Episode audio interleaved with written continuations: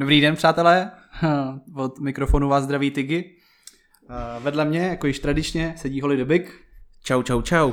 A společně s námi je tady dneska Jakub Deja. Čau kluci. Čau, čau. Děkuji za pozvání. JP Entertainment, um, to je firma nebo společnost, která dělá třeba Summer City Fest, Bolevák. A já se rovnou zeptám, co znamená teda JP Entertainment? JP Entertainment znamená Jakub a Pavel, to jsme dva. A Pavel je můj parťák vlastně od začátku, ale je takový ten, který není moc vidět. A on toho víc udělá než já, ale na místě na těch festivalech je to fakt makáč, odře to, ale nemá rád úplně tu popularitu nebo uh, nemá úplně tu potřebu prostě se takhle zviditelňovat jako já nebo prostě prezentovat ty festivaly. Takže jsme dva, na firmu máme na půl, ale já jsem ten, co je víc vidět, on je ten, co víc maká. No a nebo je naštvaný, že jsme ho nepozvali taky? A on už si na to zvyk, on prostě uh, ví, jaký jsem, zná mě dlouho, vlastně spolu spolupracujeme nějakých 8 let, takže není to nic jako novýho. A když teda si řekneme, že jste takhle dva, máte nějakou svoji firmu, tak co ale všechno vlastně ty nebo i to JP Entertainment děláte? Co všechno jako se pod tím schovává? Hele, je to spousta. A jako prioritně to jsou čtyři eventy do roka a začalo to všechno Bolevák Music Festivalem, a později se přidal Summer City Festival, Halloween in Hell a Xmas Rave. To jsou takové čtyři hlavní akce, ale jako snažíme se dělat prostě to, co nás baví, kde vidíme nějaký potenciál, co by ty lidi mohlo bavit. Dělali jsme prostě malý neziskový akce, jako prostě Majku na bolevánku a dělali jsme i charitativní akce, jako Trencer Against Cancer s Tomasem Kousleinem. A jako prioritně je to o té taneční hudbě, ale jak říkám, děláme to, co nás baví a co baví lidi. A velikostně se teda bavíme o eventech od klubu až po festivaly do nižších tisícovek lidí? Eh, dřív jsme dělali jakoby hodně tu klubovku, uh-huh. jezdili jsme warmupy na bolevách, de facto po celé republice, ale už ty menší akce úplně tolik jako dělat nechceme, když loni jsme se k tomu dost vrátili, protože po té koroně tak vlastně to bylo omezený, takže jsme se začali vymýšlet nějaký menší eventy pro 200 lidí, dělali jsme uh, akci na zámku Kozel, která byla pro 200 lidí, taková prostě jenom pro tu plzeňskou komunitu, mělo to spoustu pozitivních ohlasů, na to, co chceme určitě dělat taky, pokud to situace dovolí. Takže není to úplně, že bychom měli nějakou, uh, nějakou kapacitu, že bychom dělali prostě jenom velký akce, nebo zase, že bychom dělali jenom malý akce. Je to různý. Ok, já bych se pozastavil u té akce a s tím Tomasem Coastlinem. Ty jsi nám o tom něco říkal tady ještě předtím, než jsme zapli mikrofony. A ty jsi vlastně říkal, že vy jste stáli zhruba i na nějakém začátku tu těch akcí pro to. Jak, jak to bylo? bylo Popiš nám příběh. Že, že s Tomasem se zná, znali jsme se prostě několik let. Já tenkrát ještě jsem působil jako produční manažer v, Panto, v Pantonu, Music v Plzni, který je teď zavřený, ale tenkrát, když to otevřel, tak to byl hrozný hit, nejmodernější klub v západních Čechách a de facto tam jsem poznal spousta DJů, promotérů a vlastně lidí kolem té taneční scény a jeden z nich byl i Thomas Kouslein. A potom vlastně, co jsem se dozvěděl, že má rakovinu, tak on přišel s brandem Trencer Hanging Cancer a vyráběl jenom trička. A když jsme se nějak bavili a on, že by to chtěl posunout jako dál, že by to prostě s tím chtěl dělat něco zajímavého, tak jsem mu nabít možnost spolupráce s tím, že bychom dělali charitativní eventy a viděli z té akce, takže bychom prostě celý odevzdali na místo, který on řekne vymyslel onkologický oddělení ve fakultní nemocnici Motole, kde ho léčili a chtěl prostě za to jakoby poděkovat těm doktorům za ten přístup a oni za to byli strašně rádi, prostě takovou jako zpětnou vazbu. Ty akce myslím, že se nám povedly, spolupráce s ním byla super, bohužel to dopadlo, jak to dopadlo. Okay. Já, já tě jenom poprosím, možná se šoupni s tou židlí blíž k nám, ať na ten mikrofon, ať lidi pak nestěžují, že co. Výborně, děkujeme. Že nejsem slyšet. A možná pro kontext, kdybyste ještě uvedl, o co přesně jde. Vím, že většina lidí bude znát Tomase Coastlina, ale to bohužel nedávno zesnulý. Eh, DJ, který DJ. vystupoval například na Transmission, neozmyslíte, k tomu patřil. A dneska od United Music dokonce se objevila tisková zpráva, že budou na Tomášovu počest pořádat tohle víkendu stream, ten bude 20, 24 hodinový a v tom, během toho se bude vybírat právě peníze na boj proti rakovině, takže my tenhle díl budeme určitě dávat ven zítra, nebo možná ještě dneska, když odejdeš, tak už se to objeví na Spotify, takže kdo to uslyší před, ví, před víkendem 9. 10. tak máte možnost přispět. Malá reklama asi na tohle neuškodí. Pro dobrou věc. Já k tomu ještě dodám, mě to osobně dost vzalo, i když jsem s Tomášem nebyl žádný jako best friend, a viděli jsme se jako párkrát, ale byl to hrozně superový kluk, hrozně ho bavila ta komunita, to hraní prostě i pomáhal spousta DJům s produkcí a byl to fakt takový jako člověk, který by se rozdal i s tím, že bojoval s takovouhle nemocí, tak stejně prostě mu nechyběla pozitivní nálada. Byl fakt superovej a když jsem se to prostě dozvěděl, tak fakt jsem měl se v očích a bylo mi to strašně líto, protože ten klub byl fakt jako milionový.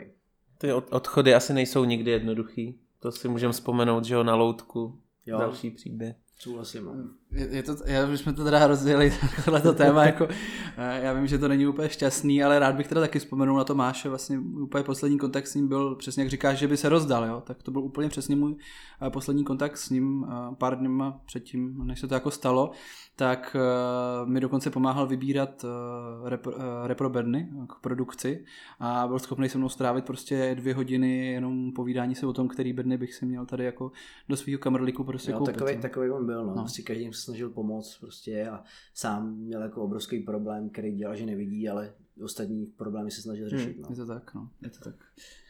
Když, když mluvíme teda o tom, že tohle to vlastně eh, byly nějaký smysluplný akce, které vás naplňovaly, měly nějaký vyšší... Ale určitě, já třeba uh, ne, všichni to známe asi, že v tuhle branži, tak ty rodiče na vás třeba nejsou ani tak jako hrdí, že prostě někde skáčeš v klubu, ty prostě jako... Mami koukej. Ne, ne, jo, jasný, mami koukej, ale potom prostě, co třeba moje mamina viděla, a jakoby jak prostě ty fotky potom, jak jsme do té nemocnice odnesli ten dárkový šek, tak na mě byla hrozně hrdá, prostě měla ze mě radost, že takovéhle věci taky děláme a věděla, že to prostě není jenom o tom obstarat si peníze, prostě vydělávat si tím, ale že prostě je to o té komunitě a že ty lidi tak umí dělat i takovéhle super věci. Takže z toho jsem měla hroznou radost. No, když... Teďka si nakous slovo komunita. A... Věčné téma. No, ale tady je to hodně specifický, protože plzeňská komunita eh, je hodně, znova to použiju, specifická.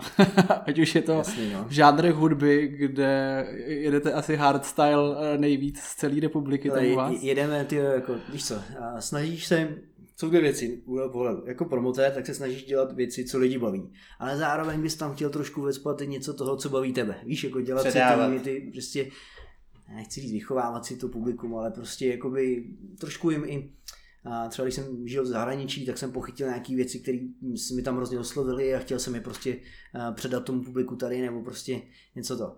Ale zároveň děláš ty věci pro lidi, děláš to, co oni chtějí. Akorát třeba u těch našich festiáků ten bolevák jako v jednu odpoledne, ten hardstyle, prostě mi to přijde jako přehnaný, nehodí se to tam, že jo. Ale jako ta hardstyleová komunita v Plzni je, je silná, víme o ní a snažíme se pro nějaký dělat akce. Mě zaujalo to, jak si řekl, že uh, si dáš na festiák, že si obsadíš i tak jako něco svýho. Já vím, že děláte i jako hip-hop v rámci toho Summer City Festival. Já, já třeba hip-hop mám hrozně rád. A když jsem byl mladší teenager, tak jsem ho hodně poslouchal ještě vlastně před tím EDMkem. Do dneška si ho poslechnu prostě v garáži, když si dělám motorky, pustím si resta, mám ho rád, ty, bavím jeho triky. Jo, takže dáš si tam i prostě takhle nějaký aspoň jednoho to interpreta, který tě fakt baví, který prostě ti přijde aktuální, máš ho rád jako nebudeš dělat věci, které tě nebaví. Jo? No, když, když takhle mluvíme o tom, že děláte víc eventů, různě teda občas si to i takhle přikořeníš něčím, v čem jsou ty eventy hlavně uh, jako rozlišný? Je to o tom, že jsou na jiném místě, nebo jsou i specifický žánrově, nebo jak, jak tohle je rozdělený? Hele, jsou žán... Je to obojí. Jsou žánrově rozdělený, jsou na jiných místech. I když teda ty dva naše hlavní eventy, uh, Summer City Festival a Bolemák, tak jsou na stejném místě, a já už několik let vlastně s kolegou s Pavlem mu říkám, že bych chtělo to, já by nechci, aby ty festivaly splynuly do jednoho. Chci, aby každý byl rozdílný. Tím, jak jsou na stejném místě, tak se dost spojují ty lidi, prostě kolikrát ani neví, na který ten festival jdou, jo? ale takže bych i možná chtěl to rozdělit, ten summer třeba dát zase na nějaký jiný místo. Už máme něco vylínutýho, oni jsme to tak trošku oťukávali, ale jsou rozdílný žánrem, jsou rozdílným místem. A třeba ten Halloween, tak ten zase jsme dřív dělali v pekle, to teď už je na spadnutí, jo, takže jsme dali jiný prostor. Dlouho jsme pořádali eventy v plzeňský papírně, tam postavili zase naproti tomu důchodák, takže to už taky není prostě úplně ideální. Ty tam nechoděj. Na hardstyle. Spíš jsou naštvaný, že ty lidi z těch eventů chodí za ním a jim klepat na okno. A, co jim potom mám vysvětlovat, že jo, no, děláš. Ale mám teďko, ještě se trošku jako pochlubím, vyhlídli jsme s Pavlem skvělý místo v Plzni, je to hala prostě úplně na akce, úplně jako místo fakt, který má koule, jo, a těšíme se na to, až tam prostě začneme dělat akce. Mělo to být vlastně už loni na podzim, korona nám to překazila, takže doufám, že letos na podzim to vyjde a že můžeme ten, přes, ten nový prostor představit a věřím tomu, že tam jako dovezeme i spousta zahraničních jmén a uděláme eventy, prostě, o kterých budou vidět v celé republice. Eh, mě ještě k tomu napadá, ty jako hrozně hezky mluvíš o tom regionu, jako Plzeň a to město a Bolevák. A máte teda vůbec jako ambici, nebo chcete být jako fakt jako celorepublikový, že prostě oslovovat lidi z Ostravy a podobně? Nebo spíš jako je vám dobře takhle, jak to je? Ale to zase dva úhly pohledu. Jeden samozřejmě chceme a i vnímáme, protože například u Ticket Streamu, tak máš takovou mapičku a tam vidíš, kde jsi v republice nebo i v zahraničí, jezdí s námi spousta lidí z Německa, mm-hmm. z mhm. Rakouska, tak, tak vidíš, kde si ty lidi zakoupili stupenku. Takže víme v dnešní době, že k nám jezdí lidi z celé republiky. Ale samozřejmě, jak jsi zmínil třeba tu Ostravu, tak Ostraváci má Beats for Love, že jo, to je pro ně nejvíc a na druhou stranu je to festival, s kterými se nemůžeme srovnávat. Oproti Beats for Love, tak jsme furt lokální akce. I když zrovna ten Bolevák si myslím, že už je teďko třetí největší uh, open air taneční hudby v České republice, ale furt je to prostě na té lokální úrovni. Mm. Já vím o hodně lidech uh, jako z, z, posledního, uh, z posledního summeru, že tam měli vlastně z Teplic, Chomutová hromada jako severočeský. Jo, jezdí nám partybusy, prostě, hmm. kteří si organizují ty lidi sami z Domažlic, z Jižní Čech. De facto vlastně v těch Budějovicích tam toho moc není, tam akorát ten Melvin Cox prostě s tou kávojkou za to kopou, ale eventy taneční tam moc nemají, takže prostě si Budějovic pravidelně k nám jezdí party busy a jsme za to strašně rádi. A ještě když jsme se bavili o tom line-upu, že obsazuješ třeba jako věci, co máš rád a tak, jak těžký je line-up vyvážit. Právě ať už je to vzhledem k tomu, že věč, hodně lidí, nebo ne většina, hodně lidí chce třeba hardstyle v jednu odpoledne, což ty teda nemůžeš, ale na druhou stranu nějak to musíš jako vyvažovat, že jo, a zase nesmí tam, nesmí tam jet jenom čistě hardstyle, ale různý hudební styly. Jo, tak to se snažím dělat pocitově, to, co se týče těch DJů, většinu z nich znám, mám s tím nějaký osobní vztahy, takže vím i jak hrajou, takže snažím se to nějak tak poskládat, aby to ten večer nebo denní festival, aby to mělo nějaký vývoj, jo? že prostě začínám nějakou kuporu a ten hardstyle si nechávám třeba nakonec, jo? už je to takovou tradicí, že ten Omaděsa, plzeňský hardstylista, tak prostě patří nakonec toho eventu občas pro toho pořadatele taky náročný, když prostě od pěti do šesti tam ještě na závěr ustřelí hlavu, ty už, chceš jít uklízet, počítat bary, už vidíš tu postel a ještě o Maděsu musíš dát poslední hodinu.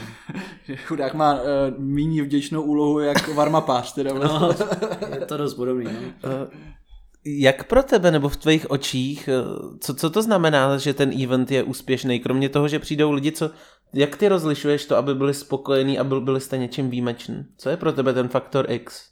Hele, určitě potom eh, na těch sociálních sítích tak vidíš nebo eh, čteš ty eh, jakoby recenze, ty lidi jako vidíš, jak se bavili, jestli se jim to líbilo, jestli to bylo super. Takže koukáte zpět na to, určitě, co... Určitě. Chtěl bych koukat do budoucna ještě víc a vyhodnocovat to. Prostě říct si, hele, v tuhle jsme udělali chybu, to bylo slabší, to, na to bychom mm. chtěli zamakat.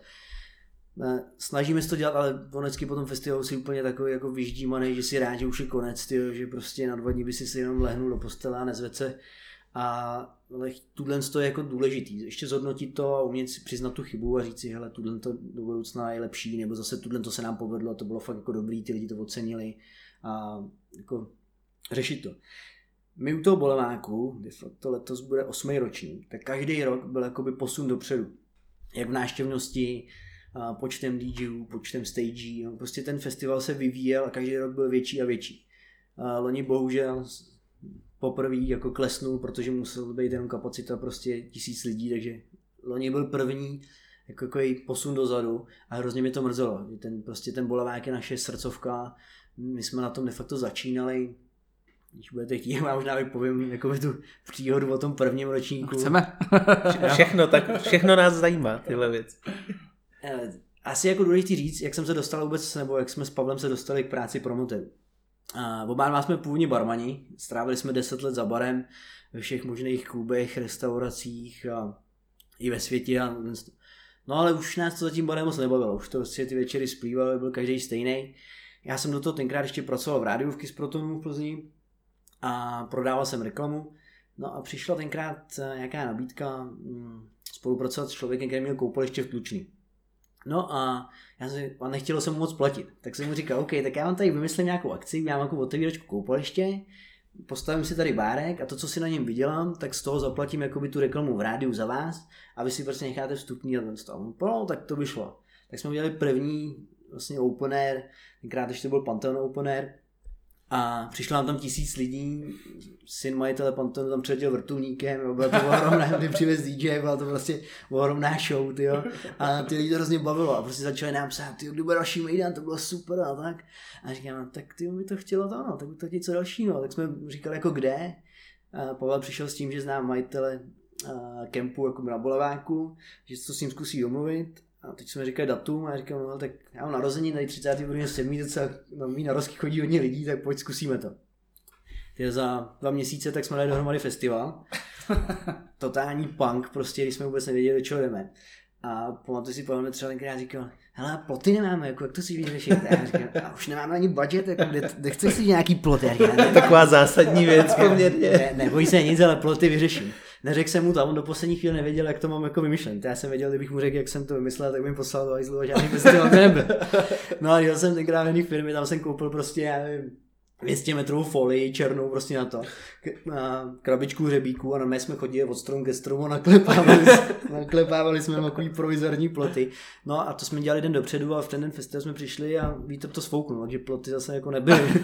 Nakonec jsme tam s jedním Ukrajincem přibyli znova a začalo to.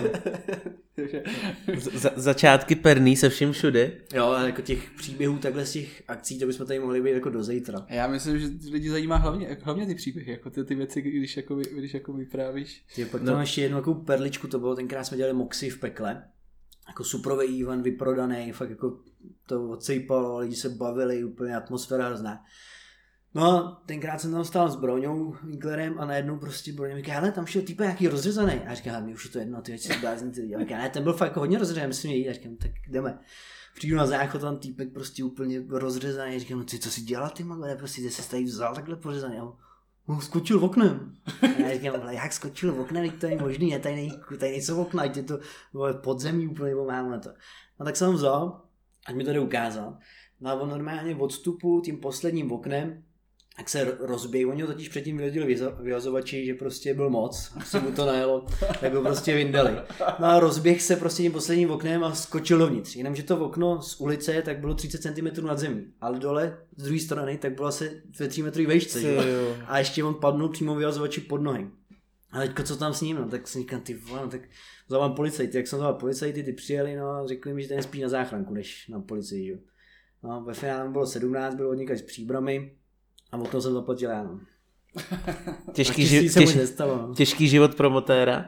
To mě přivádí na myšlenku, co, co je pro tebe jako promotéra, nebo i osobně, když děláš ty mejdany, pozoruješ to, co je největší jako výzva? Co je to, to co, nad čím se fakt pozastavíš? Tě, výzva. Pokaždé je výzva prostě, aby to dopadlo bez nějakého průseru, prostě ten bolevák, jak je úvody, tak jsme se vždycky modlili, aby se nám někdo neutopil, nebo prostě něco takového jo, aby prostě bylo co nejméně stížností, hmm. aby prostě ty lidi byli spokojení, bavili se, aby když už na tom trávíme jako půl roku práce, aby nám to byla nějaká koruna, aby prostě všichni byli happy a nestal se žádný průser. To je prostě výzva u každého toho eventu. No. A pak, a pak to nejhlavnější, aby vyšlo počasí. Ty, no, to už s ním jak je pravda, že když jsme s tím začínali, tak vždycky den před festivalem, tak jsem třeba tisíckrát denně kouknul na počasí, jak se ty mráčky hejbou. A, a, dneska to dělám ještě jako taky, ale už to tolik neprožívám jako dřív. Ale ty lidi to strašně ovlivňuje.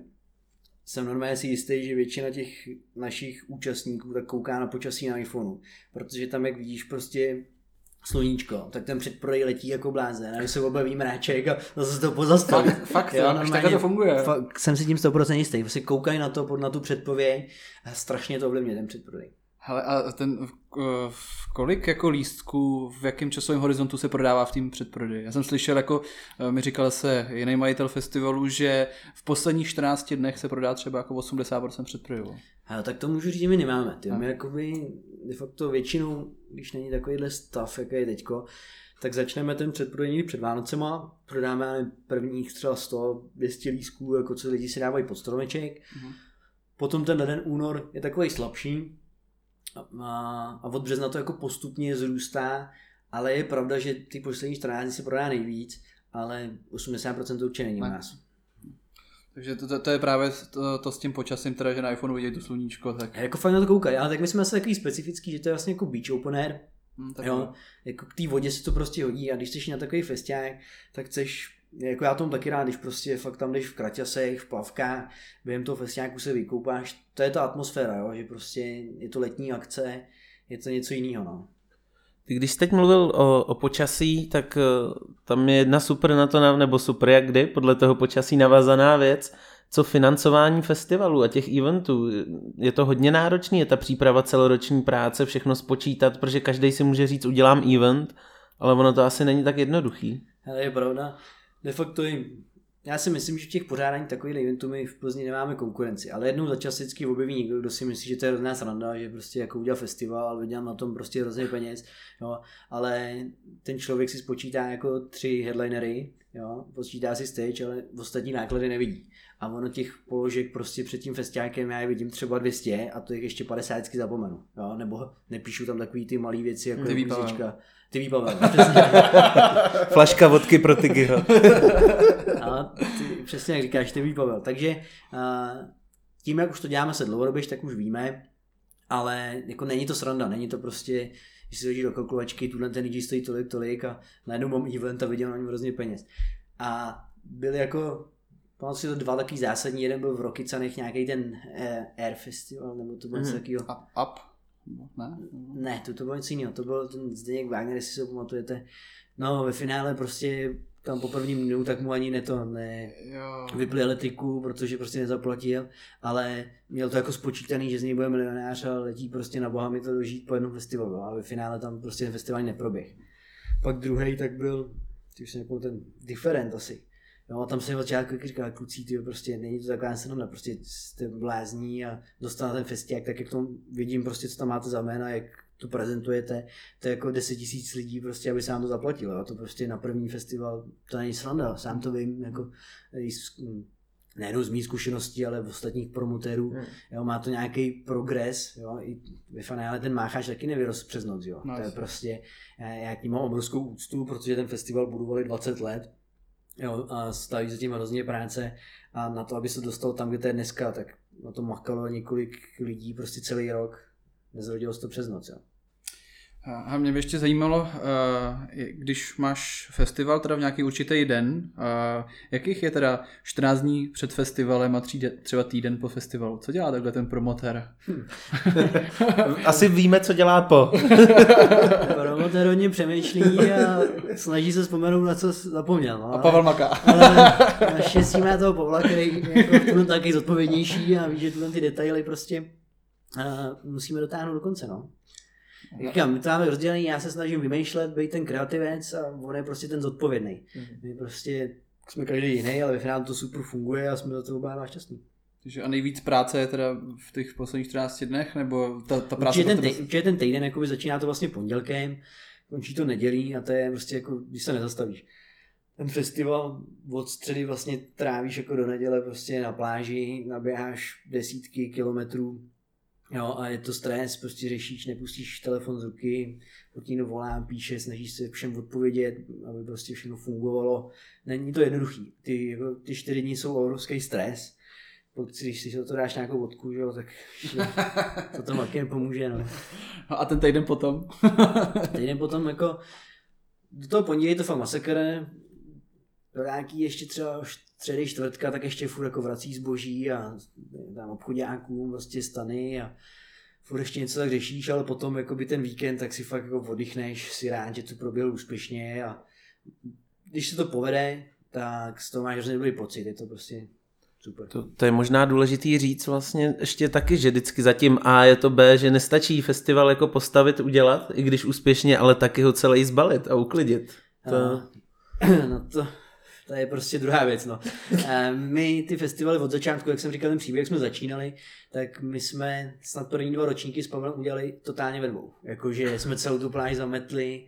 A Fakt jo. No, jako fakt ten druhý ročník, myslím, že to byl druhý, tak kdy prostě na tom první bylo tisíc lidí a na ten druhý přišlo třeba dva a půl tisíce lidí a to my jsme prostě nečekali. A přísahám, že normálně, to bylo ještě jednodenní, tak přísahám, že do druhého dne jsme uklízeli do pěti do odpoledne a volali jsme všem kámošům, že už prostě chcípánem, že nemusí prostě přijet pomoc uklízet a takhle. Jenomže všichni ty kámoši byli vykalení stejně jako Z toho kde tam byli. Takže jsme prostě volali rodičům, ty Já mám třeba rodiče rozvedený a nebaví se spolu a táta uklízel na jedné straně pláže a máma, máma na druhý, jo. Prostě Potkali u lopaty. To je, to je absolutní strop, tohle. To je... my si vždycky spolu děláme srandu, že to je jako opravdu ten promoter life, ne? Když to máš prostě za, za sebou, ty prostě a už tam jenom s těma hrabičkama, hrabeš ty skumovky, prostě uděláš tři kroky, upadneš, ty od zase zvedneš, hrabeš dál. No a A už si říkáš, ale bylo to dobrý, tak zase za rok. v tuto chvíli většinou já nadávám, že už to dělat nebudu.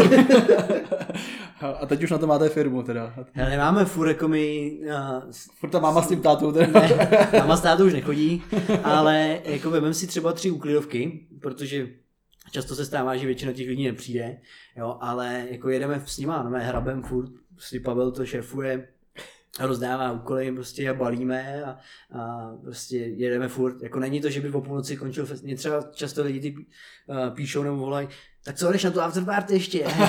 no, ne, nejdu, tě, musím tady uklízet, mám tady ještě dost věcí nebo dost odpovědnosti a prostě jako strávíš tam fakt, jako, končí to o půlnoci a do devíti minimálně tam si a prostě uklízíš. No. To, to by bylo dobré na to upozornit, protože vy jste jeden z mála festivalů v Čechách, kam se lidi naučili chodit přes den. Jo. Třeba Robert 20 ten vždycky mi volal a říkal, jak je to možný a že ty lidi chodí přes den, že on to má rád, sám jezdí do Barcelony branče a říkal, jak je to možný, jsme tam ty lidi dostali. A zase to nebylo hned, ale postupně ty lidi se učili chodit dřív a dřív. Hmm. Jo, neříkám, že ve 12 je plná pláž, ale prostě oni se do těch 12 už postupně trousí a jako zažil jsem tam kolikrát, že ve 4 už tam byl fakt jako super mejdan. Jo. Hmm. A přitom zahra... to je zajímavý téma, že protože v zahraničí je to úplně normální, tyhle ty denní, tyhle ty denní festivaly. Já říkám, když jsem žil na Miami, tak tam to jako jelo furt a oblíbil jsem si to tam. Tam prostě ty denní akce jsou super, jako to, že si dáš dobrý drink prostě přes den, jo, není to vždycky takový extrém, ale mně přijde, že ty lidi v Čechách se až jako stydí se prostě urvat v řetězu přes ten den, kdy jsou vidět. Jo, jo, jo. Jo, na tom festivalu jich to potom vidíš, že jak se začne stmívat, tak najednou ty lidi úplně se změní, ty jo, víš, vožijou a jako urvou to. A přes ten den tak popí, koukají se, rozlíží se. A ne všichni, ale jako jich hodně no, v Čechách. Ty máš jednu super výhodu právě tím, že si procestoval i kus světa jako barman, tak... No, asi kus světa to nebylo, byly to dvě země, kde jsem pracoval. No, jako OK, jako ale tak furt, furt je to velký rozdíl, že nebo do, do začátku eh, pomohlo ti tohle nějak, že jsi jako znal ten biznis zevnitř, že si okoukával třeba věci z, z toho pohledu toho barmana? Já jsem takový zvědavý, jako určitě jsem to okoukával, ale uh, nikdy jsem uh, v té práci jsem jako dělal za barem, ale nikdy jsem nedělal pořádání akcí v zahraničí. Mhm. Mm. Jo, prostě všechny akce, co jsme organizovali, jak byly jenom v Čechách. Ale viděl jsem prostě takové jako moderní věci. Mě třeba i na tom Miami strašně překvapilo. Já když jsem tam šel poprvé do klubu, Jo, tak jsem prostě na Miami, že jo, první mejdan, tak úplně barevný tričko, jo, kraťasy prostě, víš, takový jako, jak to znáš, to Miami Beach prostě z těch filmů, ale ono ve finále to nefunguje, já jsem přišel, tam všichni byli v kravatách, prostě oblečený, byl, byl jsem jak exot, chtěl jsem se tomu převlít, protože prostě tam se takhle do klubu nechodí. A Evropan. Byl jsem tam třeba i v tom, a ve story klubu na Miami Beach. Hmm. a byl jsem tam na Marko Karolovi na, na Technu a tam ty lidi jako plně oblečený, to prostě si nechápal, tam byli prostě jak kdyby šli do opery, fakt jako vystýlovaný kravaty, holky na podpatkách, jo, prostě jako úplně tak, uh, není to jako, tady je to zafixovaný kvůli těm čechtekům a tuhle tomu, že ty lidi prostě na to techno uh, mají psa a prostě krabičák vína, ale to ve světě tak nefunguje. Děkuju. Jo, je to prostě, to techno je hudební žánr jako každý jiný.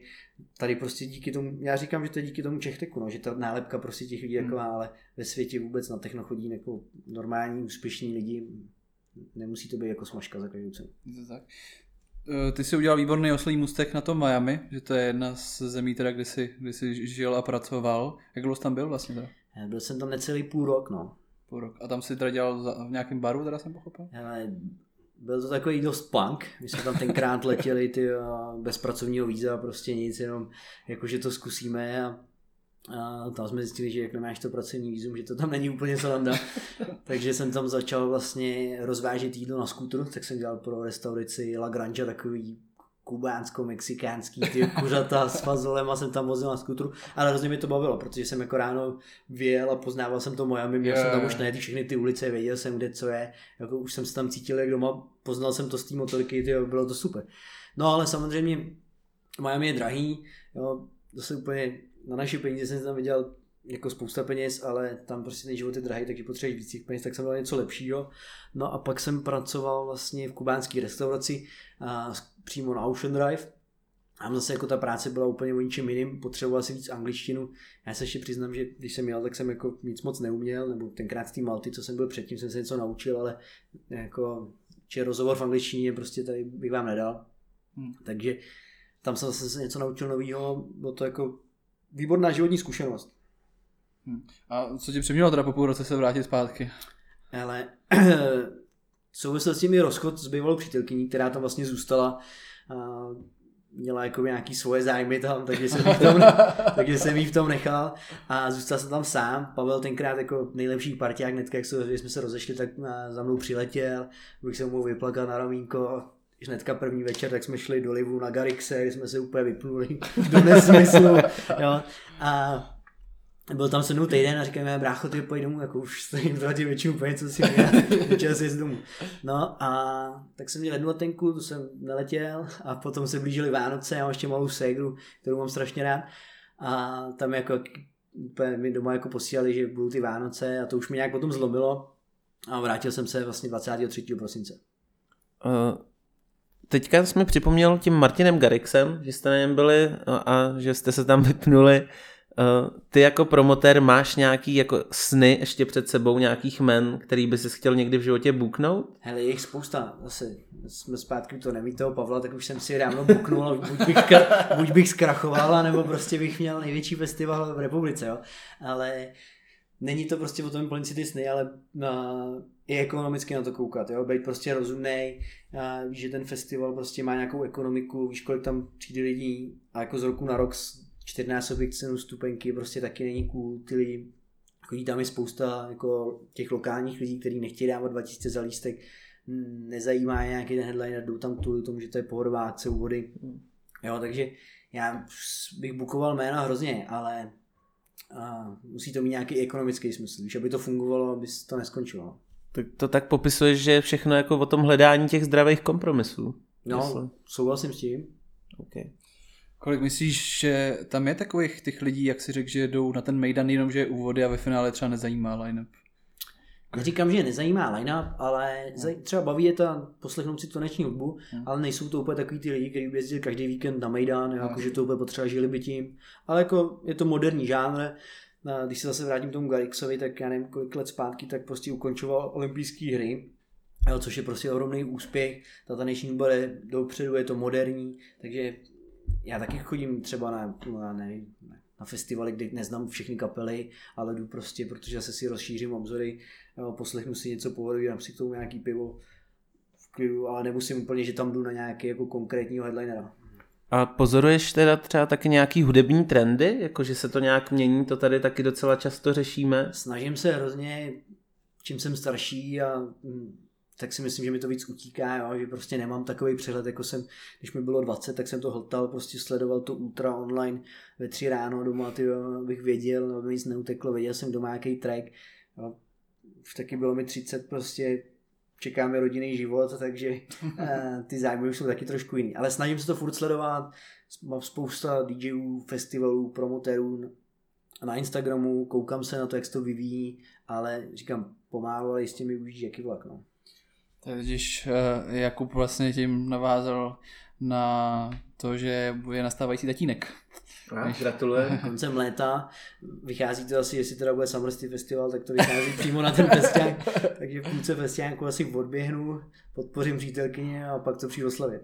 Pak, pak bude, dostane hrabičky a bude uklízet Dostanu hrabičky a pak půjde s kočárkem. No. No a budeš pak dítě tát sebou na festivaly? Chceš, aby byl promotér? Určitě jako, aby byl promotér, to chci, aby byl spokojený, hlavně zdravý, aby dělal to, co ho baví, tak jako to dělám já, ale nevím, když ho bude bavit prostě jezdí na motorkách, budu podporovat v tom, až to bude holka, bude chtít dělat balet, tak hrát volejbal, tak ji určitě podpoříme v tom. Až to bude kluka, bude chtít dělat balet? No, asi to taky kousnu, nebudu něj, promluvím si s ním o tom, ale jako když mi vysvětlí důvody, proč to chce dělat, tak, tak, tak proč ne? To je ten film, to je ten Billy Elliot, ne? Nebo jak se to jmenuje? Jak ten, asi neznám. Jak ten, jak ten kluk se tam rozhodne, že chce, to je úspěšný film, to si puste. A, a kluk se rozhodne, že chce být baleťák a oni jsou jako hrozně proti tomu právě. Tak... Určitě nic zakazovat nechci, ale jako pro mě bude důležitý, že ty bude zdravý a spokojený. Ne, tak to byl vtip, jako Ještě k těm festivalům jedna další věc, když se teď bavíme o těch žánrech, o těch jménech, bukovat, nebukovat, co jak, ekonomika festivalu, co ale je z druhé strany pro ty lidi, nebo co pozoruješ, že je pro ty lidi to nejdůležitější? Jsou to teda ty jména, nebo ta atmosféra toho festivalu, nebo je to cena lístku, co je to kombinace těch všechno, věcí? Všechno dohromady, jo. Jsou lidi, kteří prostě úplně vyhledávají toho headlinera, jdou tam kvůli tomu. Pak jsou lidi, kteří prostě ví od kámošů, že na tom festiáku byli a že byl superovej, nebo sami s tím mají pozitivní zkušenost, tak tam jedou. Vlastně, jo. Pak jsou lidi, kteří určitě vybírají festivaly podle ceny. Vem si přece jenom, když jsi student, těch 18 peněz, nikdo z nás v 18 neměl dost, tak si vyberou prostě třeba 3-4 akce za léto, na který pojedou, jo, rozmýšlí prostě na to. Jako, je to všechno dohromady, bych chtěl odpovědět na otázku. Mm-hmm. Já mám možná teďka takovou konfrontační, konfrontační otázku trošičku.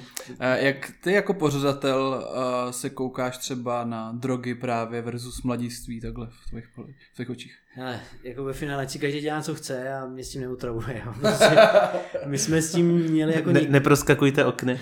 No, jo, prostě eh, určitě my jako měli jsme nějaký problém, že jsme prostě věděli, že jen dotyčnej prostě prodává nezletilým drogy na našich akcích. Aha. To prostě nám vadilo, protože potom jo, stane se, že prostě tam přijede záchranka, jo, 17 letý prostě na extázi, tam prostě na to, ty je musíš rozdechávat, máme s tím hrozný zkušenosti, hlavně teda Pavel tenkrát v Budějovicích, tak tam zlomil jednoho kluka do, do záchranky, protože on věděl, že mu je 17 a nechtěl tam, ale byl úplně vypnutý a Pavel tam je z náhručích a on se rozpác jak pavouk, že do sanitky prostě nevleze. tak Pavel takhle sklopil vejpů, vadilo tam a, a vlastně to, jako jak jsem ti říkal, ty prostě nechcem, chceš, aby ta akce proběhla v pohodě, aby nebyl hlavně žádný průser.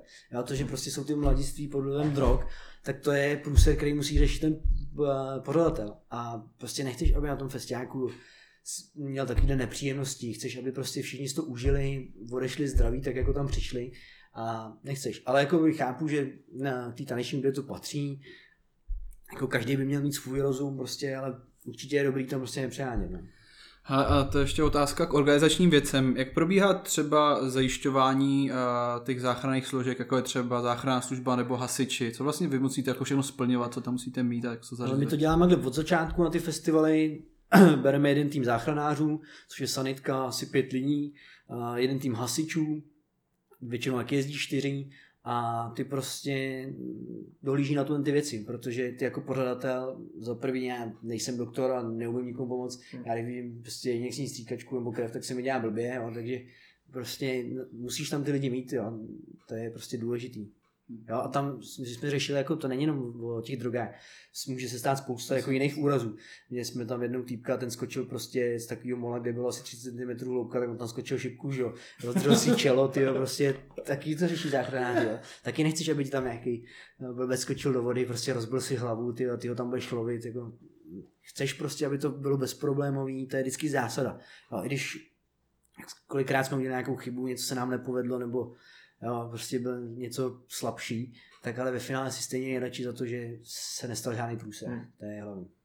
U těchto z těch festivalových uh, událostí je to taky hodně o tom promu. Zakládáte si hodně na tom marketingu, aby to bylo dobře odkomunikovaný? Ale jak jsem říkal, jak jsem předtím vlastně dělal v rádiu, prodával jsem reklamu, Uh, mám tomu marketingu, trochu se říct, docela blízko, takže uh, děláme nějaký marketingový plán, mám rozepsáno na tabuli, kdy co začne prostě jakoby ty sociální média, když celý rok vlastně tam moc nenecháš, samozřejmě před tím festiákem je to silnější, investuješ víc peněz do té reklamy, ale máme třeba naplánovat od kdy by měl začít rádio, většinou to je třeba po dvou vlnách, máme naplánovaný, kdy, kdy jaký billboard prostě se vylepí, no, určitě ten marketing řešíme a jsou věci, které děláme lokálně, jsou věci, které děláme celé republikově a bez toho to nejde, bez toho ten festival by nebyl, prostě ta reklama je důležitá.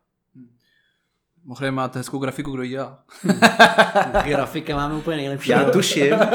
Grafika máme úplně nejlepšího. Dělá nám to Kyle Sambím. Jsme s ním strašně spokojení.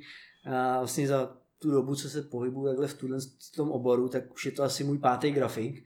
A už s ním dělám asi čtyři roky a už bych jiného nechtěl, protože první grafik byl nějaký teploušky, který jsem v životě neviděl, řešil jsem s ním jenom po Messengeru, druhý prostě dělal jenom, když se mu chtělo. S třetím jsme zase nebyli úplně moc kámoší, prostě jsme si nějak nesedli, takže taky je to. A s Kajou to můžu zavolat jako ve dne v noci, co potřebuji opravit. Čas prská, ale stejně to dělá. On nám mi vyprávěl, jak jeden rok vlastně fungoval jako stage manager, jak si to užíval, že jeho práce byla chodit s vodkou za DJem. No, škoda, že vám tady můžu nějaký video, protože ten, na ten Summer City Festival, tak spolu mě doma jak dělal stage manager, mi furt se nějaký pití, ve finále jsme se oba vypli, pak jsme ještě u mě doma ve tři ráno pálili nějaký špunty do stropu a pak mi spadnou z barový židličky a, tam, a já mu tam pouštěl na PlayStation nějaký, nějaký písničky, no. To bylo legendární video. A kdo uklízel tu pláž?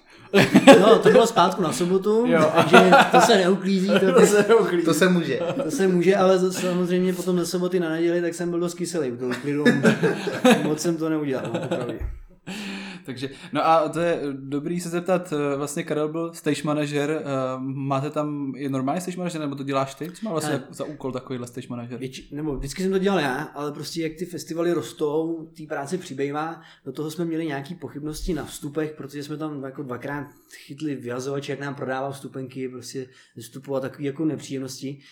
Tak jsem Pavlovi navrhl, že vezmeme Káju jako stage manažera, a já se budu věnovat víc těm vstupům, jo, aby jsme měli víc o tom přehled. Protože ono zase nemůžeš sedět jako mm, na jednom místě. Na jednom místě prostě a všechno to. Takže teď prostě se snažím i na čtyřkolce objíždět ty vstupy, objíždět prostě všechno v pohodě. A Kája mi s tím hrozně pomohl a já si myslím, že když na to budou peníze prostě, tak budeme jako pokračovat v tom dál takhle. To, jsem. Tohle je dost jako ten růst, vy když rostete jako festival, tak je asi hrozně těžký si udržet nebo budovat vlastně i ten tým lidí, aby byli jako zodpovědní a byl na ně spolech, který to pak jako utáhnou s váma. Hele, máme takový jako úzký tým, kde vlastně jsme já, Pavel, a Míra, Davis, Strny, teďko vlastně už i Kája, tak to je takový jako úzký tým, který tam na té pláži od toho čtvrtka prostě do té neděle a pak jsou to většinou jakoby takový jako, jak to řek, najmutý firmy, víš, jako hmm. najmeš dodavatele. si dodavatele, prostě, jo, jakoby ne, najmeš si prostě někoho na úklid, Broňa ti přiveze stany, prostě ticket stream ti udělá odbavení, vyhazovače prostě najmeš v jedné party, jo, a těch mohl bych prostě pokračovat, pak jsou lidi na průběžný úklid, jo, jsou prostě záchranáři, jako těch lidí je opravdu barmani, tyjo, těch lidí je opravdu spousta. Takže za den tam máš kolik zaměstnanců? Takhle vlastně to. Ale já jsem to jednou nějak počítal, myslím si, že jsem dospěl asi 200 brigádníkům, ale potom Pavel jsme říkali, keca, mi to je třeba půlka, no, tak dejme. Že... Víme, že Pavel má větší přehled, ale... Vizionář se ozval. On vždycky říká, že hrozně přeháním, že to že si vymýšlím. No a jestli to není tajný, tak máte, jako kolik byla nejvyšší návštěvnost? Co se vám zatím povedla? Zeptej se mě, zeptej se Pavla, každý ti řekne číslo. Jo? Ale já tvrdím, že na tom boleváku bylo 2.18, myslím, že to byly Jewels and Sparks a Loopers jako headlineři, takže tam bylo v jeden den asi 4400 lidí. Což už je paráda. No, to je Jo, to už super. Prostě kdyby ten, uh, ten trend prostě pokračoval, aby to bylo jako vynikající. No. A ještě než jsme zapli mikrofony, tak ty tady už telefonicky ještě vyřizoval nějaký věci k letošnímu roku. Jo. Dostal jsem nabídku od firmy, která by nám zařídila testování, pokud by mělo být.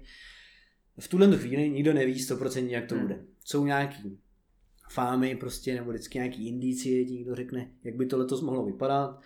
já sám osobně si myslím, možná je doufám, že by to mohlo být aspoň jako loni, kdy bylo tisíc lidí v jeden den a byla možnost udělat i dva sektory po tisíci. Uh, my jsme to zaspali, protože už jsme měli ty stupenky prodané, takže my jsme to nemohli už si dovolit na místě rozdělovat, bylo to hrozně komplikovaný, takže jsme to nechali na tom tisíci. Letos bychom rádi, pokud by to bylo stejně jako loni, udělali dva sektory po tisíci, ale je možnost, že to bude neomezený, akorát ty lidi budou muset mít testy. Takže snažíme se dát dohromady variantu, aby ten test byl v ceně stupenky, záleží na tom, jestli nám ten stát na to něco přispěje nebo ne. A že by ty lidi buď přišli s testem z domova, že už mají hotový, aby se nemuseli zdržovat vstupu, anebo by si udělali přímo na místě. Uh-huh. A uvidíme. No. Já doufám, že to hlavně letos aspoň nějak proběhne z toho důvodu, že my ten festival nechceme nechat umřít prostě. Jo. Já si myslím, že i festivaly, které třeba dva roky jako nebyly, a, tak to budou mít fakt jako těžký. Například se koukám tady na ten Kelímek s tím RM a ten si myslím, že už to má jako spočítaný. Jo. Bohužel. Tak ten, ten už nebyl ani předtím, před koronou.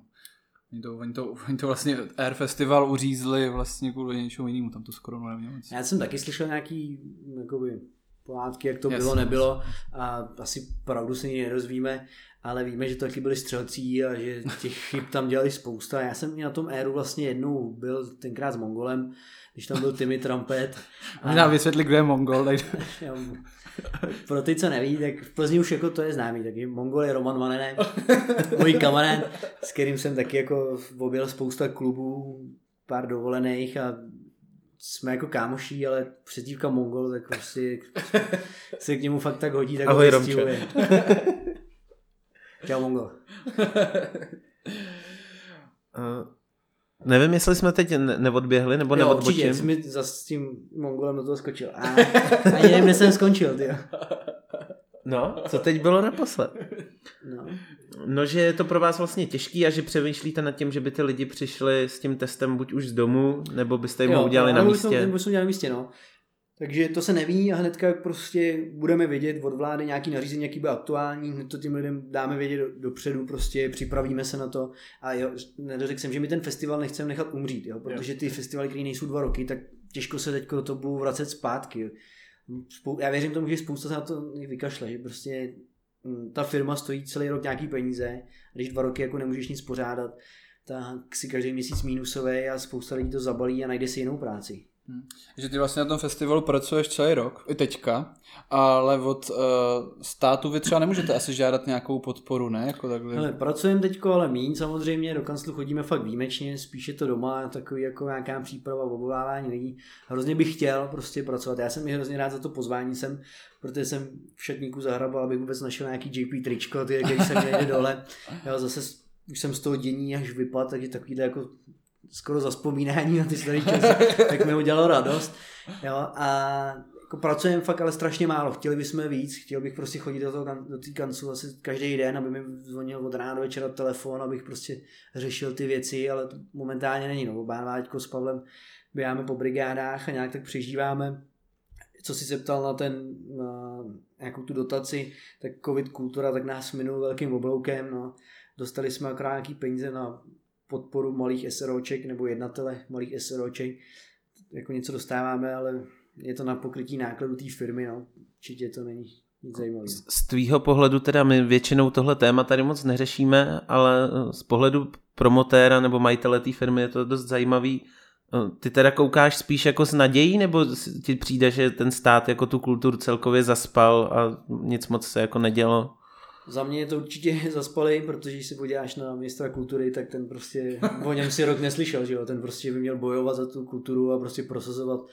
Jo, to není kulturální festival, to je co divadla, prostě jako o tom odvětví té kultury údajně pracuje 200 tisíc lidí. Jo, a co já vím, tak většina těch lidí to dělá jako ještě ne jako úplně oficiálně, jo, že prostě, že by to mě zasníme, je to spousta brigádníků a jako to mi nepřijde málo. Jako určitě by za to, když už jenom ministr kultury, tak by za to prostě měl trošku bojovat. No.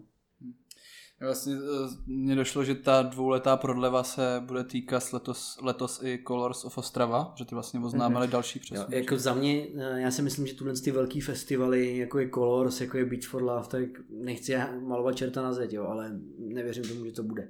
Ta, ty festivaly pracují prostě úplně s jiným budgetem, úplně s jinou přípravou a jako, že Bobiš mávne a zítra bude Beach for Love, to, tomu nevěřím. Jo. To není jen tak. Ten té taneční hudby asi neslyšel. No, tohle není veselý povídání, jako pro ty velký festivaly. No, paradoxně to může být jako prostor pro růst spousty těch malých promotérů. Souhlasím, jako v finále třeba, když se bavíme o tom Beats for Love, tak ty mají zaměstnance jako celoročně, víš, který prostě mají ředitele festivalu a ty lidi musí platit, prostě musí za ně platit odvody a takovéhle věci. A není to úplně sranda, víš, to platíš prostě grafiky a různé weby a, a takové věci, jako je toho spousta. Opravdu to, to není tak, že to prostě si dáš na dva roky pauzu a prostě za dva roky to znovu vytáhneš ze skříně. Takhle to nefunguje. Jo. To, ta firma jede furt, každý měsíc musíš platit nájem v kanceláři, musíš platit účetní. Jo, a to my jsme maličkatá firma oproti takovýmhle hmm. až korporátům skoro. No, jasně. Uh, pojďme to něčím zpříjemnit. Je nějaký moment, na který fakt jako hrozně rád vzpomínáš, kdy jsi byl jako hrdý promotér, co jsi někde stoup a řekl, tak teď, teď je to ono. Ve, ve tři ráno s Karlem. je, já tyhle, to, jako ty feelingy mám docela dost často, já si myslím, že jsem takový požitkář, jako si užívám strašně, když jsem třeba na dovolený, prostě miluji si lehnout pod palmu, prostě s kokosem v ruce, jo, a odpočívat a úplně cítit jako ten vibe, takže na těch akcích, ať už to byly moje, které jsem pořádal, nebo a byly to nižší, no, tak jako by jsem si dokážu užít spousta věcí. Ale pamatuju tenkrát vlastně když už se o těch našich eventech za JP Entertainment, tak ten Bolevák 2017, kdy vlastně byl EKG a to, to tak, byl takový hrozně, hrozně jako velký skok, že prostě já z té kapacity třeba 2,5 tisíce lidí to najednou prostě bylo třeba 3,9 a úplně taky jako všechno běželo, bylo krásný počasí, prostě ty lidi byli spokojení, na barech nám nic nedošlo, bylo dost ledu, hmm. všechno úplně takový jako by probíhalo, nebyl snad žádný větší průsad, nebo už jsem ho snad zapomněl. A měl jsem hroznou radost, že ta práce vlastně z toho takového velkého snu, když si vzpomenu ten první ročník, jaký to byl hmm. punk, tak najednou prostě už to byl jako festival, který prostě, za který se nestydí. Že si prostě jako máš to radost, že si to někam posunul, že už ty lidi v celé republice to vnímají, že to jako, hele, ten Boulevard je fakt jako festiák a není to prostě nějaká jako jenom, že vyndách repráky na pláži a se tam hraješ. To, je, to je pravda, no, že to bylo poprvé, co jsem tam byl. U něho. tak Digi to posunul. ne, no, vidíš to méně. Dneska už to vím. No a ty jsi ještě zmínil, že jsi působil jako um, promotor v Panteonu, v plzeňském klubu. To bylo, to si v Plzni začínal takhle s nějakýma akcema tam v tom regionu? Asi jo, vlastně. Tenkrát předtím jsem strávil jedno léto jako barman na Maltě, na ostrov Malta, který tam byl hrozný, jako to byl strašný mejdan. Prostě tam jezdili, tam je eh, škola angličtiny a všichni tam jako údajně jezdí se učit angličtinu, ale většinou tam angličtině lejou jak zvířata prostě. Oni tam, jim, že víš co, oni tam jedou na ty na 14 dní se učí angličtinu. Já tam byl 4 měsíce. prostě jsem se vrátil úplně vyždímaný a bez peněz, ty hotově. Teď jsem nevěděl ani, co bude. No vrátil jsem se to a tenkrát Pavel ta dělal jako personálního manažera v Pantonu, tak vlastně se k němu nějak dostal, říkám, ty brácho, potřeboval bych práci, jsem úplně suchý, ty, potřeboval bych něco dělat. No takže mi tam tenkrát vzal jako barmana, začínal jsem na úplně nejmenším baru, vlastně za půl roku už jsem byl šéf barman a pak jsem začal tvořit ten program, té holčina, co to dělala vlastně přede mnou, tak víte, jak dnes ta práce byla víc takový administrativní typ a nebavila jí jako uh-huh. ani ty DJování, ta hudba, takže prostě odešla. No a já jsem byl první poruce, který se o to hlásil a, a už jsem znal nějaký ty lidi z té branže, a, takže mě to jako chytlo, naplňovalo, tvořil jsem ten program a tím vlastně určitě to byl jako důležitý krok k tomu vzniku JP Entertainment. Hlavně jsme se s Pavlem jako víc kamarádili, trávili jsme spolu veškerý volný čas a špekulovali jsme co dál a prostě jsme si říkali, že by bylo dobré vytvořit něco svýho. Takže tam to vaše přátelství se teda stvrdilo a vzniklo SROčko. no, no my jsme jako dlouho vlastně fungovali na SROčko Pantonu, byli jsme jakoby pod tím, Aha. takže my de facto to spolu děláme asi 8 let, ale firmu oficiálně máme nějakých 6. Mhm. A ještě když takhle poslouchám, to byla poměrně dlouhá cesta, nebylo to hned, takže vlastně asi souhlasíš s tím, že ten člověk musí k těmhle věcem dojít, že prostě nikdy nejsou tam žádný zkratky, kudy určitě ne. Jako by mě to ani tenkrát jako nenapadlo, že bych měl nějaký jako sen, že chci být promotér. Ale z toho baru ten přechod byl prostě takový, mm, jako bavilo nás to. Já jsem zastánce toho názoru, že když člověk dělá to, co baví, tak to dělá dobře. Když budeš chodit do práce někam, co ti jako sere, tak v tom životě nemůžeš dělat dobře, protože tam děláš z nechutí a to. No, nás to bavilo, myslím si, že nám to i šlo, takže jako ta cesta byla dlouhá, ale de facto si myslím, že to stálo za to. A co byl teda tvůj sen? Čím jsi, čím jsi chtěl stát? Ale já jsem asi takový žádný sen neměl úplně, a? že bych něčím chtěl být. Já jsem prostě chtěl od jak živa dělat to, co mě baví. Uh, myslím si, že jsem takový spontánní člověk, že prostě teď chci dělat tohle, tohle mě baví, tak prostě to budu dělat. Jo, a moc o těch věcí jako nepřemýšlím do budoucna, že co bych chtěl být třeba za 20 let.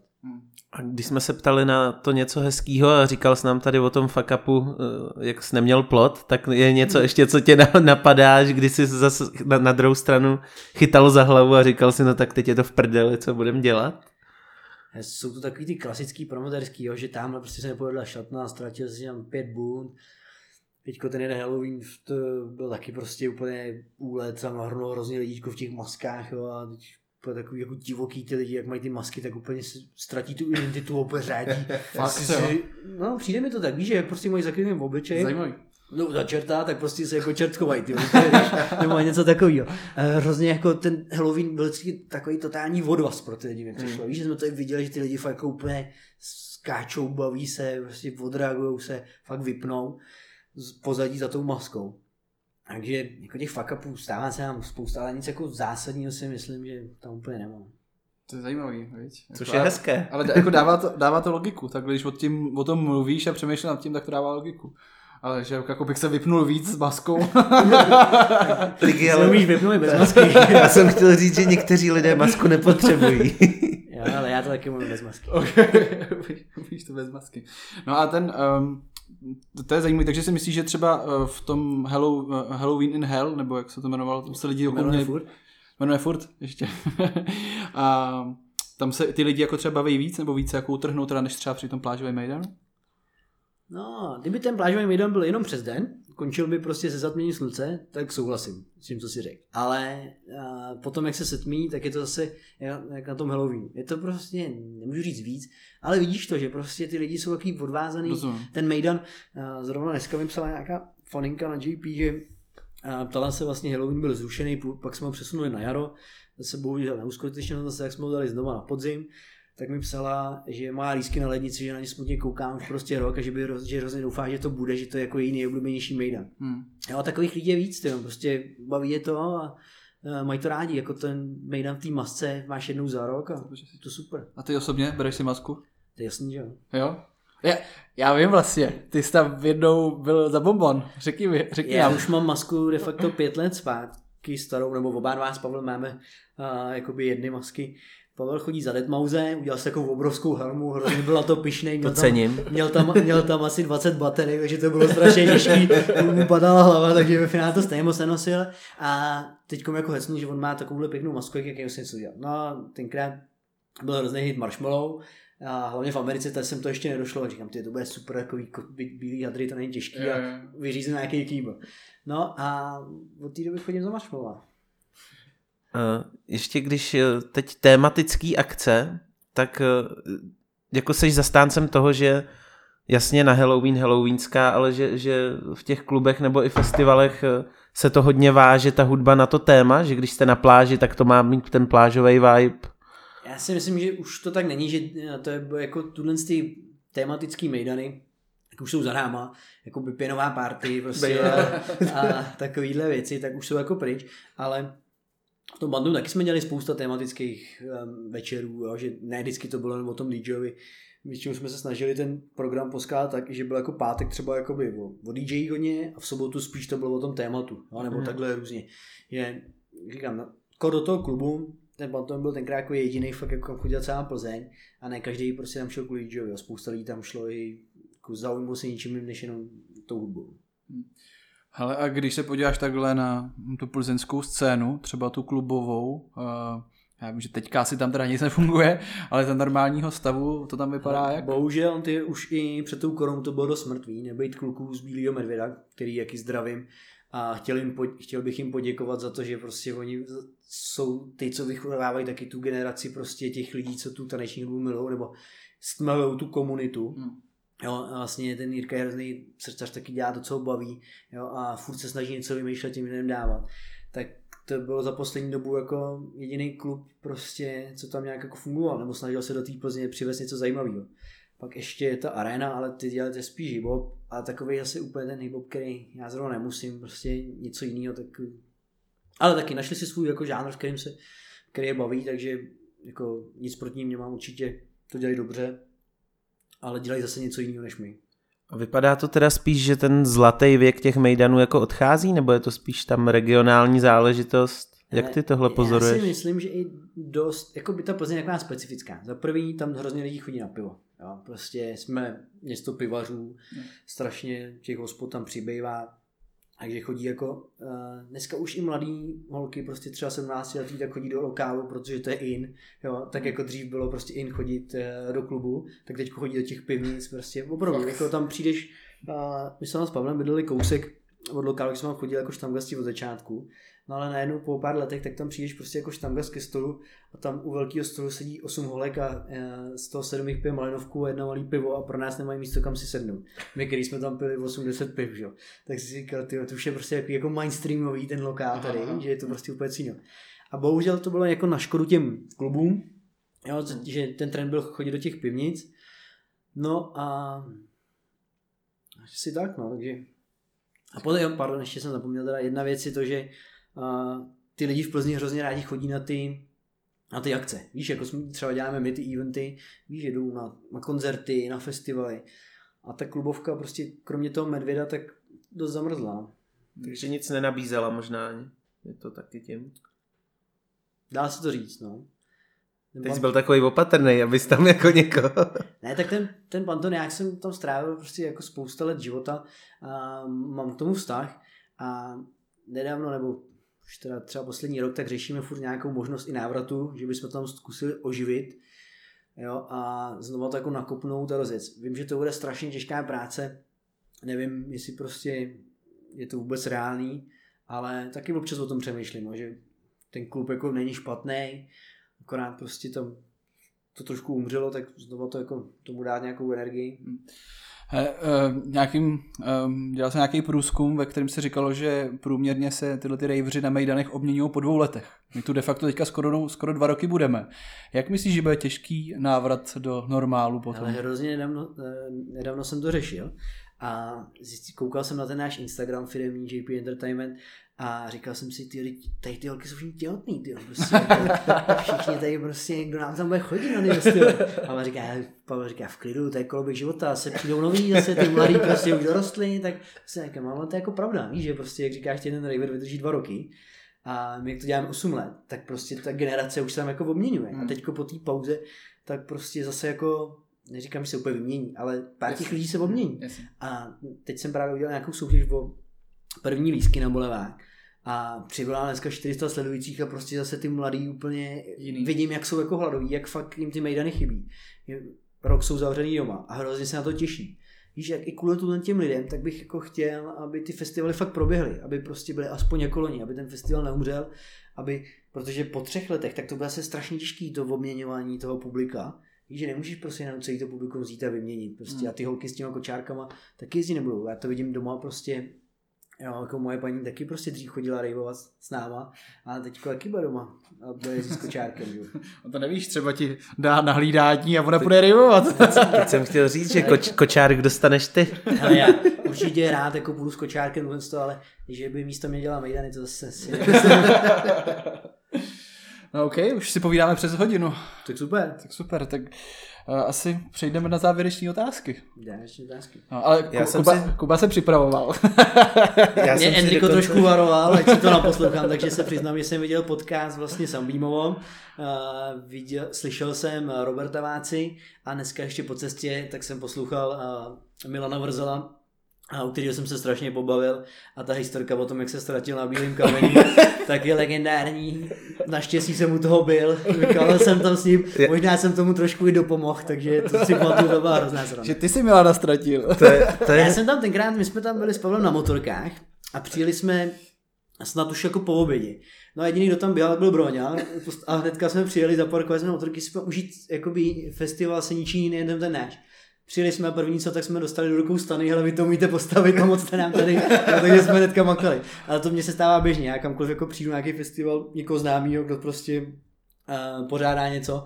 Gravity taky jsem přišel jakože se podívat, jak to funguje a hnedka Enrico přiběh a Míra Pácal a tuhle to udělej, tady mi pomoc. A, takže s tím já jsem v pohodě. No a začali jsme chlastat hrozně brzo. A ten Milan, tak prostě furt jsem mu do toho chlastání nechtěl. A pak si pamatuju ten moment, my jsme šli 10 spát, protože jsme tam na těch motorkách, aby jsme ráno mohli odjet. Takže jsme šli fakt, nešli jsme na ten bílý kámen. Ale už jsem tam měl nakročeno, že se tam taky budu podívat na, kouka, na koukačku. A naštěstí jsem byl tak jako v náladě, že šel jsem spát. Mně ještě k tomuhle napadá další věc, než to utnem, tak je hrozně hezký pozorovat, jak ty lidi se vlastně znají mezi sebou. Ať už promotéři, promotér s foťákama, je to vlastně jako jedna velká rodina taková. Malý český rybníček. Malý no. rybníček, no. Jako, ta scéna není tak velká, prostě myslím si, se známe takhle navzájem všichni. A nějak spolu jako fungujeme už, ty lidi se respektují, snaží se nedělat si akce proti sobě, o to víc mi potom štve, když přijde někdo nějaký nový, prostě, jak jsem říkal o těch lidech, chci si myslet, že ten festival je udělat sranda hmm. a vystřelí ti ho, udělají ho týden před festivalem a prostě si říkáš, ty proč to dělají, ty jako, že to nemá hlavu patu ani pro jedno, proč si budeš brát ty lidi. Hmm. Jako kdyby přišli a řekli, my tady chceme dělat festiák, tak já jim to určitě nemůžu zakázat, že jo? ale prostě můžeme se nějak poradit, aby to bylo dobrý pro obě strany, aby to bylo třeba měsíc od sebe a ty lidi se mohli těšit, můžeme si pomoct promem a jako proč ne? Že nemáš nějakého vyloženě konkurenta třeba. Snažím se, jako určitě jsou lidi, kteří mi nemají rádi, neříkám, mám taky svoje chyby, ale jako, že bych s někým si konkuroval, tomu ne. To si nemyslím. Já eh, ještě jako končit nechci, já jsem si vzpomněl na jedno téma, jo. A to je teda mimo tadeční hudbu trochu, ale myslím, že by to mohlo být zajímavý. Jakub totiž s Pavlem překvapivě, uh, tak vy jste projeli Větnam na motorkách. Jo, jo, jo. Tak vlastně od zhora dolů nebo od spoda nahoru? Eh, od zhora dolů. Od zhora dolů. My jsme za Noé do Ho Chi Minh City jsme jeli. A kolik to kilometrů teda? Myslím, že to má 2200. 2200 kilometrů. Všechno na skutru. Ne, my jsme takový místní babety, 125. Pro nás to byly jako maličkatý motorky, ale místňáci z toho nedosáhli na zem. No, překvapivě. Ale a ve nějaký fuck upy se vám stali po cestě, jak jste tu několikrát opravovali se vy No, ty jako motorky byly furt rozbitý, Pavel tam jednou se kochal režovým polem, zalítám do něj, si nohou, těch zážitků, to je asi na jiný podcast, takže až budete točit myslím, něco o cestování, tak rád se zúčastním. Tak to my, netoč, to my netočíme, ale myslím, že tak desetiminutovku bychom tady to mohli klidně věnovat. Že by ale to... můžeme někdy, no. No ne, klidně teďka. No, spěcháš někam? Ne, jako nespěchám, že už můj hodinu jsem se rozkecal. No. Já jsem měl strach, abych ty vůbec jako měl o čem povídat, abych tady neseděl a neříkal. A ono, to, ale to přesně naopak. Ano, to je naopak. No. ale no tak, eh, tak nám řekni teda, jak jste, jak jste se vypravili, kde jste sehnali motorky, kolik to stálo, ty motorky? No, klasika zase, jako Pavel říká, my jsme spolu 24 hodin 7 pomalu a ještě jsme mysleli blbý nápad, že pojede spolu na dovolenou na tři týdny. no a jako motorky, my jezdíme na Cafe Racerech, jsou staré motorky, takový prostě starý sráček, který furt opravuješ, víc než na nich jezdíš, ale milujeme to, máme to rádi, je to takový náš koníček společný. A já jsem to viděl v Top Gearu. Hrozně jsem se tím inspiroval, říkám si, to je bomba, to bych hrozně chtěl. Je, je, je, no a Pavel zase, že prostě si blázen, jako jak tady to chceš vodit. říká, pojď, pojď, kup ten kevon, tak je cool, pojedeme. A dali jsme to dohromady. No, vyjeli jsme prostě, Přijeli jsme do Hanoje, tam jsme schválně nějaký motorky, samozřejmě tam ty místňáci nás oškubali, protože tam nějaký sráček, který prostě se hnedka rozpadli, ale jako dojeli jsme to, no. No a kolik jste platili za tu motorku? Ale ty jedna stála asi 500 dolarů. 500 dolarů. A s tím, že tu jednu teda ta umřela po cestě, tu jsme darovali po třetí opravě tam místňákovi. koupili jsme Pavlovi skútra a tu jednu, co jsem na ní dojel, tak jsme prodali si za 100 dolarů. Jo. Ale ve finále to bylo fakt uh, ty jakoby týdenní výlet mě teda ten Větnam, já tu Ázii miluji, já tam jezdím často, nebo snažím se, co nejvíc to jde. Ale ten Větnam se mi úplně jako tolik nelíbil, když to se třeba s Tajskem nebo s Bali. A, ale jako mělo to kouzlo v tom dobrodružství, že prostě je. máš nějaký ten cíl a jedeš na té motorce a jako no to. Ale ve finále ty tři týdny, tak nás vyšli každýho prostě včetně letenek třeba prostě na 40 tisíc. Hmm. Což mi nepřijde jako moc za tři týdny dovolenou. Já za ty peníze dneska do Řecka. No. Na, na týden. To mi připomíná, že ty jsi takhle někde byl i s Kájou, nebyl jsi? Se Sunbeamem nebyl Já jste? jsem byl takhle s Reynoldsem, byl jsem takhle s Mongolem dvakrát, byl jsem s Kájou. Takže takhle vlastně ty funguješ jako promotér. Můžu... ne, tak, ale ono to je hlavně o tom, že co si budeme povídat, tak tuhle tý branži, tak ten leden je totálně mrtvý. Jo, když se nic neděje, nikdo nic nedomlouvá, není žádný hraní, hmm. takže všichni DJové prostě jezdí v lednu a dovolenou, ale zároveň i promotéři. No a to nebylo ani, že bychom se domluvili, že třeba já jsem ani jako nebo že by se s Mongolem měl někam A řekli jsme si, ale ty my chceme dát do Sri Lanku. A jo, tak super, my taky. Tak jsme se tam třeba potkali na čtyři dní Jo, a potom každý jsme si jeli jako po svým. To samé bylo s Reynoldsem. Vždycky akorát víš, že tuhle ty kámoši jsou v Tajsku, ta, nebo kdekoliv v Ázii, tak jenom jako si nejdeš třeba nějaký tři dny, kde se potkáš, Jo. zakalíš spolu a pak zase si jedete každý po svém. no. A to mě hrozně baví. S Kajou teda jsem byl 14 dní jako eh, Intenzivnějc. intenzivně a bylo to skvělý. Karel jako je skvělý parťák, moc doke- nekecal do toho, protože já mám rád jako hodně poznávání, cestování po ostrovech a Kaja zase na to takový moc není, ten je třeba na jednom místě a to, ale byl hrozně nadšený, bavil ho ty moje nápady, myslím si, že jsme si sedli, ani jsme se nepohádali, takže kámoši jsme teďka. Konec dobrý, všechno dobré. Tak jo, tak my teda taky přijdeme nakonec, no, aby jsme z toho neudělali cestopis tady. Tak jo, já jsem si říkal, že my bychom měli taky do příště potunit ty otázky, protože jsem si poslechl uh, Chrise Sádlera. A A to, by ten, ten, být, to by můj problém, jsem se připravil tady na připravený. Ale dobrá zpráva pro tebe je, že jsme to ještě nestihli, takže jsi v suchu. Proto kdo bude příště, bacha, budu mít Ale, ale Chris jako dává lidem napít rozhodně víc než my, takže bychom měli přitlačit. Přitla- Přitvrdit, jo. Od tak příště. to znamená, že ten Enrico už se nepřipraví. Enrico má smůlu, už, Ten mě právě varoval, takže zdravím Enrika. už, už ho lovíme chvilku a furt to nevychází, tak za trest dostane... Tady dostane jiný otázky. Má si hodně práce teďko, když to studio nějaký Viděl jsi, jak si třídil kabely nějak v tom prvním lockdownu? On pozbíral po domácnosti všechny kabely a normálně je zašněroval se, třídil podle velikosti a udělal si na Instagram nebo kam takovou hezkou fotku, kde je jako stovka kabelů a každý podle Třídím. velikosti si má prostě barvy. Tam je asi uniklo, já skladuju mě jenom příběh s čivavou. Jo, tak to všichni. To je ještě jiný seriál. No tak jo, moc se nad tím ne- nezamýšlej, vždycky prostě řekni a tak jestli to máš připravený, tak, Nemám to připravené, jenom jsem jako slyšel a zamyslel jsem se nad tím trošku, ale nemám to připravené. tak jdeme na to. Nejoblíbenější interpret. Když to jako ze všech, tak mám hrozně rád Noru and Pure. Co nemůžeš vystát? Určitě jako zákeřní lidi, prostě podrazáky a lidi, co se snaží ostatním škodit na úkor sebe. Nejlepší klub, festival, event? Tak nejlepší je Boulevard Music Festival, že jo? lepší festival není. A ne, určitě jako obdivu Beats for Love, obdivu Mácháč a Ultra na Miami strašně, ale Boulevard je srdcovka. Na co tě lidi můžou pozvat na baru? Ale to se hodně mění. Podle toho, v jaký seš fázi, jo? jak, jako bývalý barman, tak jsem si prožil období, kdy jsme pili fakt všechno a nic se nenápí dlouho, vždycky musíš něco přijít s nějakým něčím novým. Vidíš, to je zkušený alkoholik, jako nic se nedá pít dlouhodobě. Jo. To, To, to mě zase přivádí k tomu, že jenom Tiggy pije furt vodku. no, to já jsem právě pozadu oproti ním. Vodka je klasika, no. No. Eh, Tvůj all-time track. all time track, jako který ty, no. a mám hodně rád Chamio a Die, to je taková mm-hmm. jako písnička, kterou si, když si pustím, když si vyčilovat. A něco, co by si vzkázal lidem v této době? Buďte na sebe opatrný, přece jenom ten covid není sranda, nepodceňujte to, ale vydržme to, ať si to léto můžeme užít společně. Není to jenom jako kvůli mým festiákům, ale všeobecně kvůli tomu, ať jsme všichni zdraví, ať je to za náma. Obtěžuje to prostě všechny, je to nepříjemný, jak buďte ohleduplný na ostatní, mějte se rádi a snad se uvidíme. A See ještě- you on the dance. We will dance together A again. chceš říct, ještě, chceš říct ještě něco jiného? Třeba jak Asi se ti to líbilo, řekl. nebo... Hlavně jsem sem to, nechoďte. Asi jsem to řekl i víc, než jsem čekal, jo. Docela mi to překvapilo. Jo. Ale možná je to opravdu tím, že jsem z toho vypadl a stejská se mi potom, takže takovýhle příjemný rozhovor mi udělal radost a děkuji za ně ještě jednou. tak jo, tak jo, tak díky, že jsi přijel z takový dálky. Jsme rádi, že tě to tady bavilo a s ostatníma se slyšíme a vidíme zase za týden. Tak čau čau. Čau, čau. Mějte se, ahoj.